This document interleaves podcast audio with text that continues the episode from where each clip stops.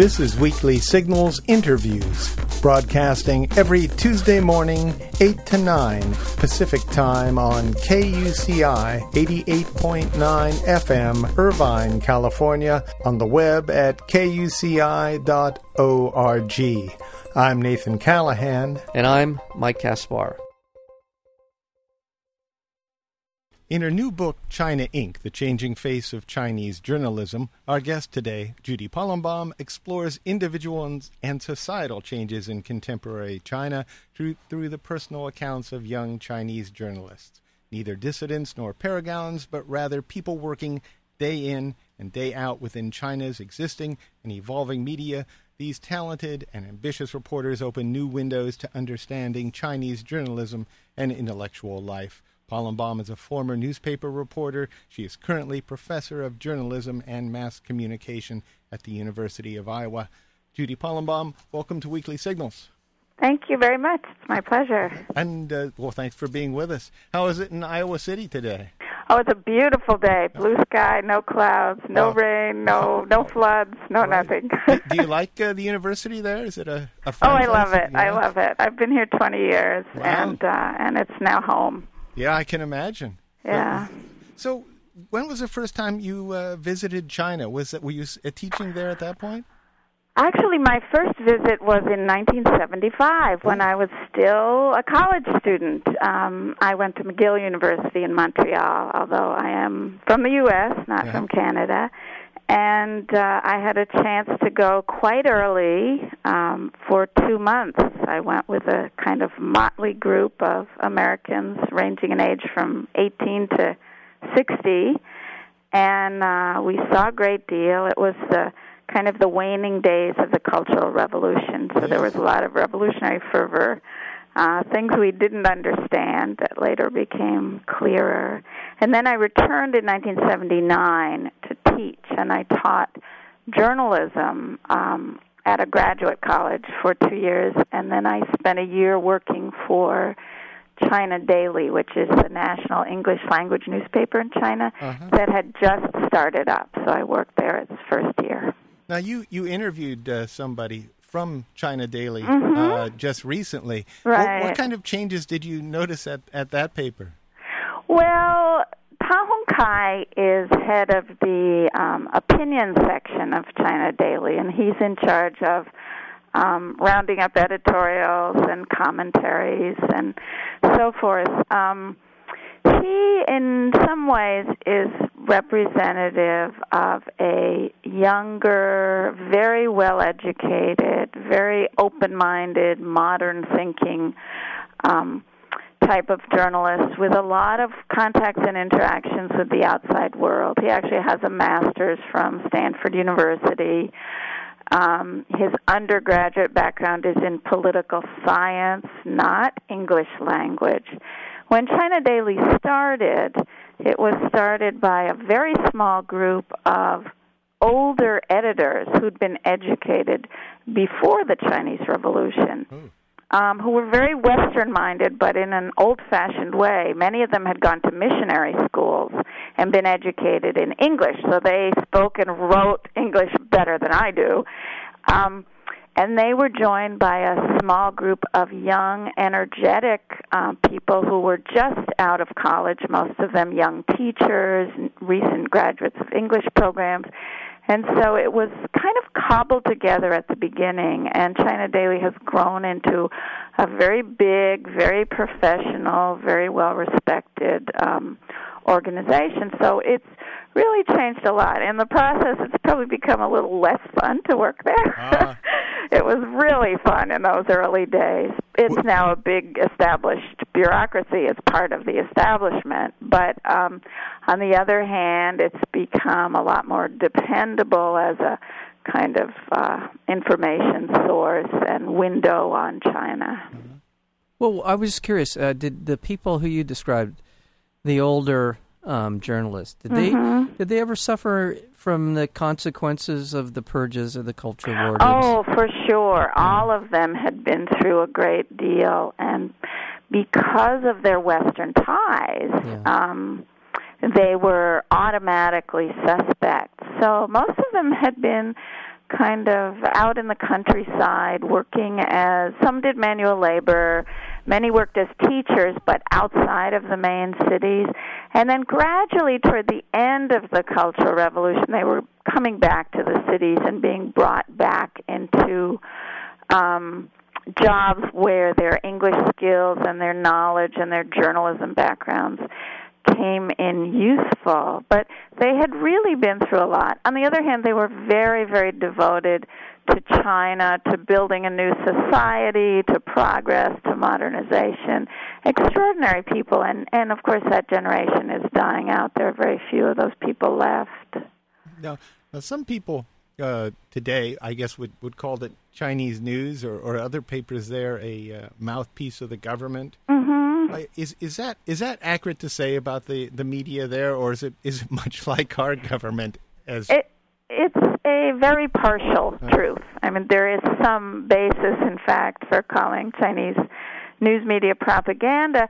However, um, you, one has to remember how vast China is, how big and complex China is, and the government does um, claim to have a say over kind of policy and direction and major issues, but in the media, it really only can control a very small sphere of subject matter, and and so that control is focused on explicitly political content.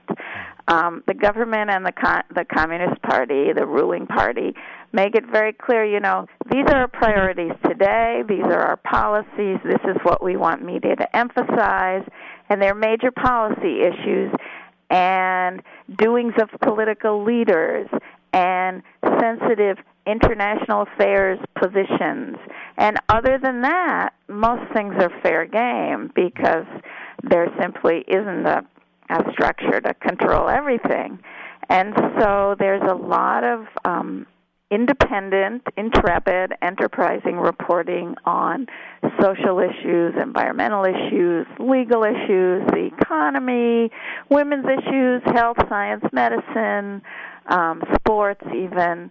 Um, so there's a lot of um, there there's a lot of room for journalists to do real journalism, but they do have to stay away from a few very carefully defined areas. Well, I was just going to say you were in China uh, during the Olympics. Just, uh, No, actually, I wasn't. Oh, I thought you were. I, I'm I I dispatched 23 University of Iowa students Ah. to the uh, Olympics. They worked as international volunteers for the media operations department. Uh-huh. I was in China only for one week this summer, and that was right before the Olympics. I got flooded out of both my house and my office, and I was totally stressed out so i found some frequent flyer miles and went to visit my Ah. students Oh, but that's nice. but no i was mainly here watching the olympics on tv Well, but i did get some good first-hand reports from my students What was their take on on the censorship of the internet during the games? Did they experience any of that? Yeah, well, it really it didn't concern them that much because they weren't trying to do their own work. Uh-huh. They were trying to um help report on sports events for the Olympic News Service, most of them. A couple of them were helping with press conferences in the main press center, helping the international broadcast media.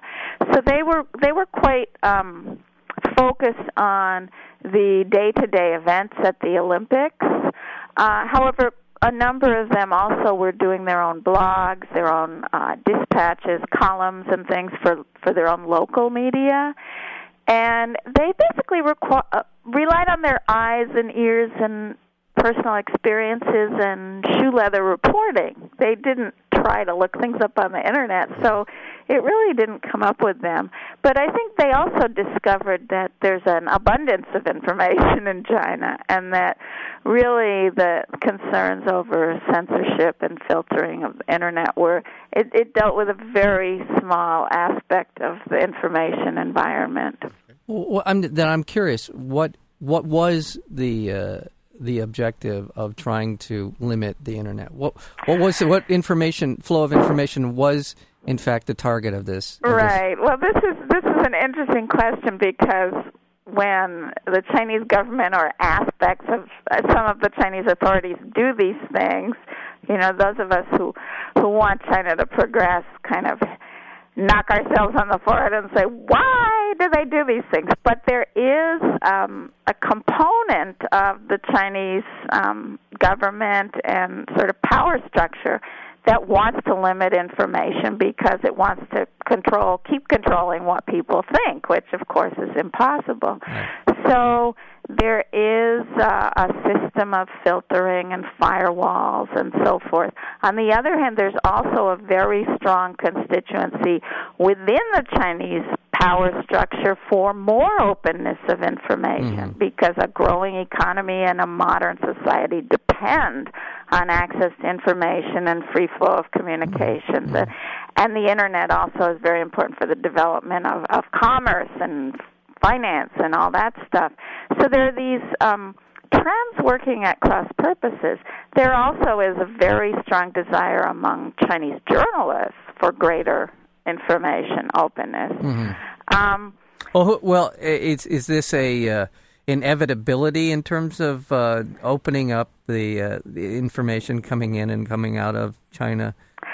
Is there I something think in it? it's inevitable in kind of technological terms. Mm-hmm. I don't think necessarily um, making information more available means that people will use the information or access the information. That's most useful for for dealing with public affairs. I mean, people in the United States have abundant information, and we don't always use it wisely, Right. and we and we fixate on a lot of trivial, sensational stuff about celebrities, and people in China are no different. Right. Um, but I think um, the information is increasingly available, and there's no stopping it, really.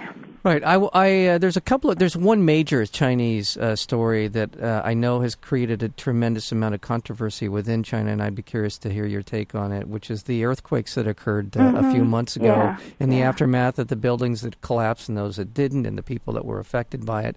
How have uh, how would you grade the Chinese media on uh, on their coverage and on their holding accountable the people who were responsible? Well, I actually think the Chinese media did an, a really good job of covering the earthquake. Um, reporters, photographers were deployed from all over the country. Can, can Um, we take a second to recount for people who may not have remember it or don't know, know all the details? It was a Sure. major Uh, earthquake. Yeah, it was um, in June in Sichuan province, which is China's most populous province in in um, the interior of China. It's a largely agricultural province, um, and the earthquake displaced millions of people and is estimated to have killed 70,000 people. So it was a really, really tragic event. It followed um, just a um, couple months after the the Tibet unrest, and of course that was a very poorly covered event because journalists were denied access, both foreign correspondents and Chinese journalists, and there was a lot of shrill rhetoric and not very much information coming out. But um, when the earthquake happened. Um, I think the uh, Chinese authorities made the decision to let the world see, you know, that um, Sichuan needed help and people needed to know what had happened, and they also needed to know about the efforts that were being made to rescue people.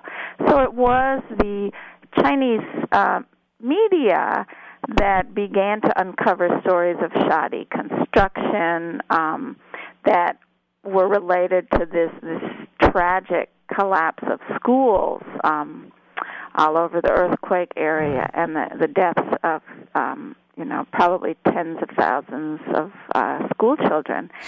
And Now- then now- the Western media, of course, picked up this story, but it was the Chinese media that took the lead on this. Now the government has begun to send in investigating teams, and I just read a couple of days ago that at a, a news conference, um, a Chinese official um, said very plainly that yes, there were problems with construction, and we are pursuing these cases.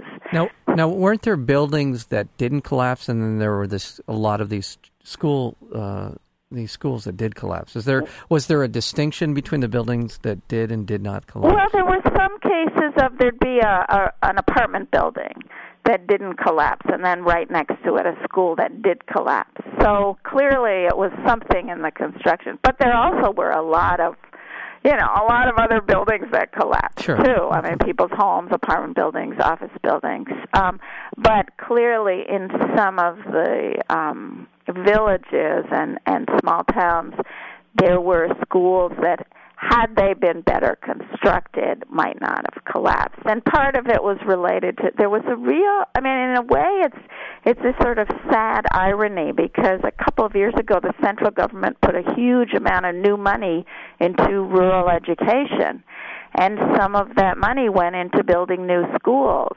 But local officials, you know, if they wanted to pocket some money on the side or make deals with their friends in the construction business, you know, they they they wouldn't pay enough attention to how the schools were constructed. So out of very good intentions came some very tragic results.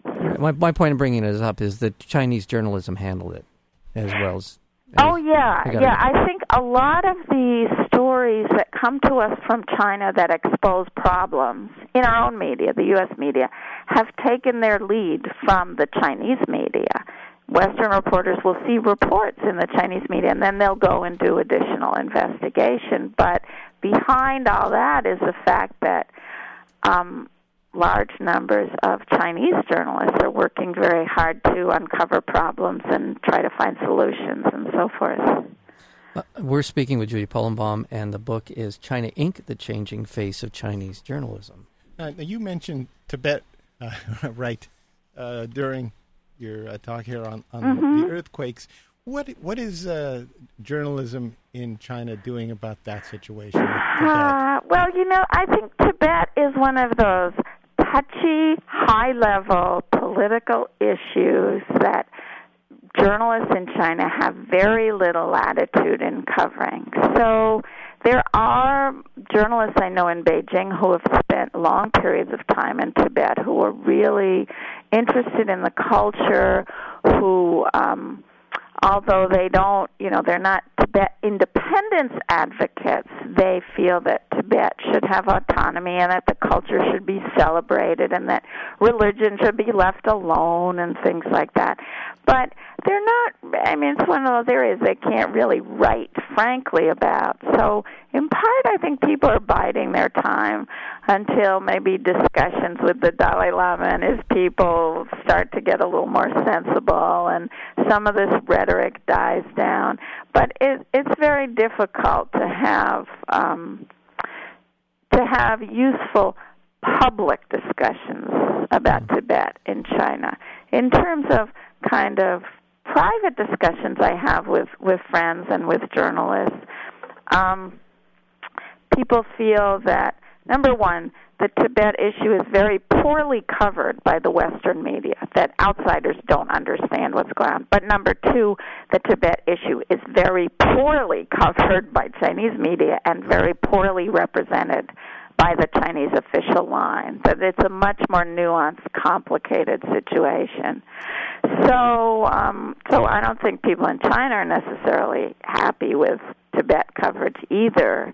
Um, we, You're we, saying that uh, that the West doesn't understand the situation. W- mm-hmm. what is it that we don't understand? Well, I think part of it is that um, a lot of the um, the the sort of news we get about Tibet is generated outside Tibet. That because there's not enough access to ordinary life in Tibet, we don't really know what Tibet is like, and instead we get a reading from the Tibet exile community, which is very vocal and very impassioned.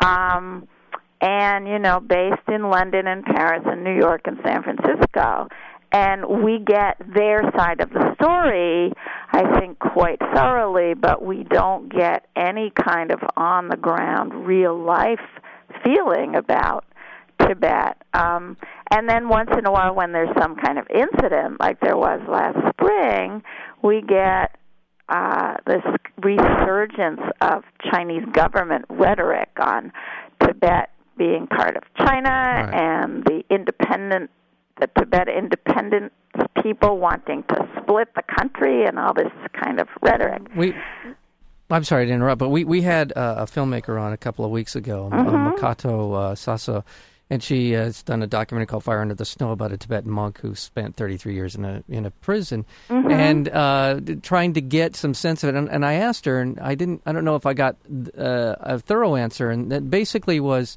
I, I asked her, "Why is it? What is it about the diff- What is it about Tibet and the relationship to China that it seems to have this uh, the imposition of uh, overwhelming force on Tibet, and Mm-hmm. the, what she came up with it's a it's a source of natural resources for the Mm-hmm, for China. It's seen as a is sort of a. a, a, a bank of, of natural resources for them, and they're not willing to allow anybody to interfere with that. Yeah. Well, that- I, I that mean it? that certainly is a big part of it. It's also a matter of sort of cultural and historical interpretation and um Okay. you know, but but certainly any country that I mean Alaska is a source of natural resources for the United States, right? right. We're not going to let Alaska go off and be independent. Um, Yeah. so, it, it, of course, that's a part of it. Okay. Um, Okay. I just was curious because we hear so many. It seems to be a uh, the the issue through which we see China and its and its relationship to the its press Mm-hmm. Yeah. through through the uh, issue of, of Tibet. So I wanted to, to at least mention that. Well, where would we go for an accurate reading? oh, gee. I, I mean, I just think people have to read as much as they can from as many different perspectives as they can. You know, there are scholars, Western scholars studying Tibet who who you know give a more nuanced view of Tibetan history and Tibetan culture and the relationship between Beijing and Lhasa and all that stuff. Um, and you know, there's no one place to go. Uh, I want to ask you. You you co-authored the book with, and I'm uh, Zhang Xiongli. Lei. Thank you. Right. Thank you for bailing me out. and uh, what what how did you come to uh, to know them and and Okay, well, Xiong Lei is a uh, is a journalist who worked for 25 years for an English language feature service in Beijing, and she's now ostensibly retired from journalism, but she still does a lot of writing, a lot of consulting. She's very um, she knows a lot about science, medicine, urban planning, uh, environment. Um, so she's she's still very very active, and we had been friends since uh, 1979. She was a student in the graduate school where I was teaching, and so we've known each other for 25 years, and we've kind of followed the developments in Chinese journalism. She from the inside, I from the outside um, together, and we're both in our 50s, and we both kind of turned around one day and said, "Look at all these interesting young journalists who are going to shape the field in the future. Why don't we sit down and start talking to them?" Um, and so we just started having conversations with people we knew, people who were introduced through friends and colleagues, um, until we got up to 20. Oh, fantastic. Before we let you go, I have one. I have one more question. Uh, I'm just curious your take on the Three Gorges Dam. Oh, Uh, from, okay. From our perspective, it looks like it could turn into an, an well, it has in some ways with all the relocation, uh, been quite controversial, and, and Mm-hmm. The end result, from our perspective, could end up being an ecological disaster. Right. How is it reported over there?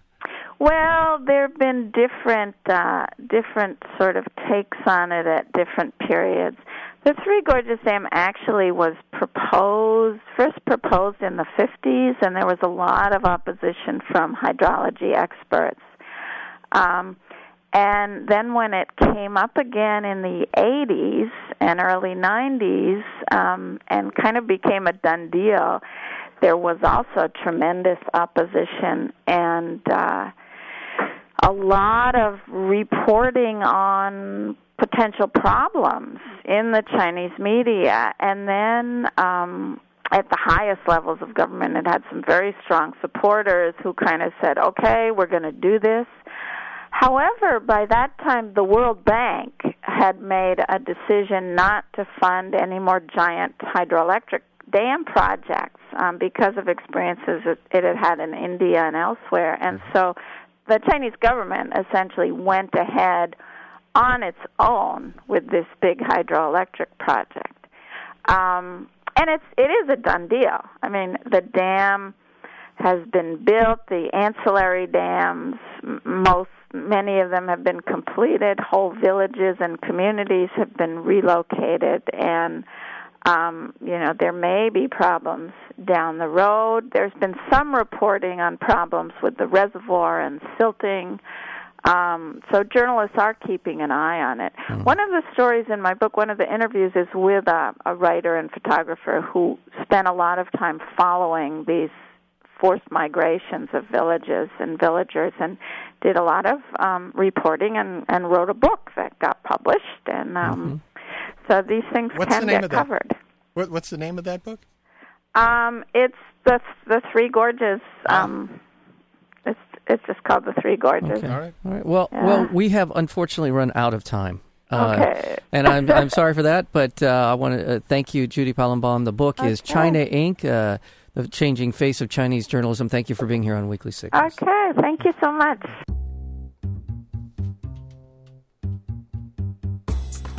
To learn more about Weekly Signals interviews, including upcoming guests, or to download the podcast, visit our website at weeklysignals.com.